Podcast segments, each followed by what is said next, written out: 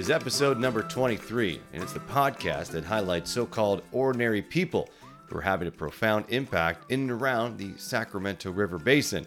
Today's podcast is brought to you by the Northern California Water Association, and our story is titled The Optimist. And now, a story you haven't heard.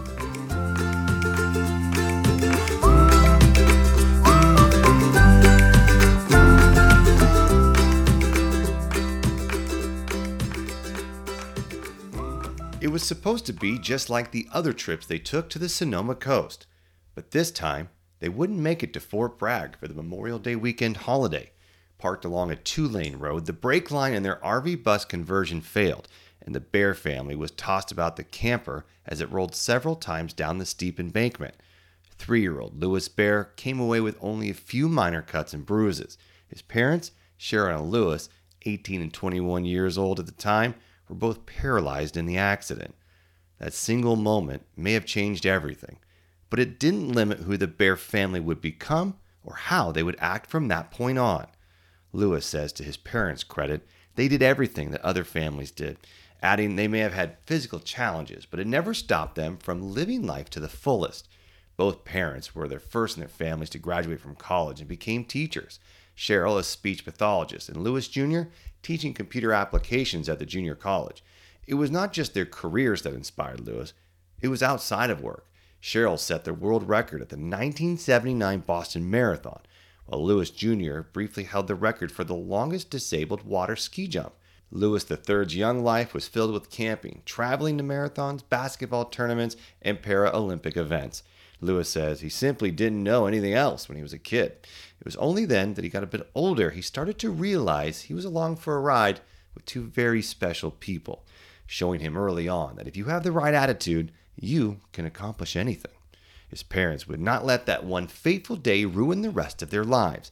In fact, life would be tackled with a newfound determination and zeal, an outlook that has shaped how the younger Lewis goes about his job as the general manager of Reclamation District 108. As the lead water manager of one of the oldest reclamation districts in the state, Lewis is confronted with the task of delivering water to landowners who are growing rice, walnuts, tomatoes, and other crops with the needs of wildlife that depend on the precious resource for survival.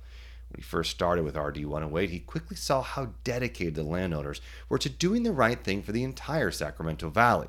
It has allowed him to implement water efficiency techniques and technology that ensures the district is using all of its resources wisely. Bordering along the Sacramento River, RD 108 has been a leader in flood control since the 1800s. It developed new irrigation techniques in the 1900s, and now in the 2000s, it's setting new standards of how to integrate fish and birds into its everyday practices. Lewis understands that the health of salmon and migratory birds rely on how and when RD 108 uses its water. The district has built fish screens to prevent juvenile salmon from veering off into irrigation canals. They've helped foster programs to grow fish food on fields to offer nourishment for salmon in the Sacramento River, and have been flooding rice fields in the late fall and winter to provide shorebirds and waterfowl rearing habitat along the Pacific Flyway. Over the last 150 years, RD 108 has rarely shied away from addressing the largest issues of the day. While it can be easier to wait things out and let someone else prove a concept, the people of RD 108 have rarely taken that approach. They've been determined to do what is right for people and wildlife.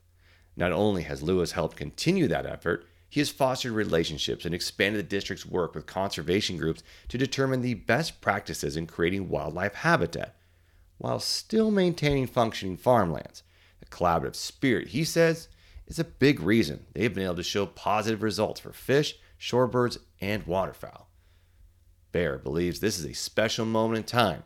There's a significant alignment among state and federal agencies, environmental organizations, fishing groups, tribes, and farmers who are all energized to change the narrative around resource management.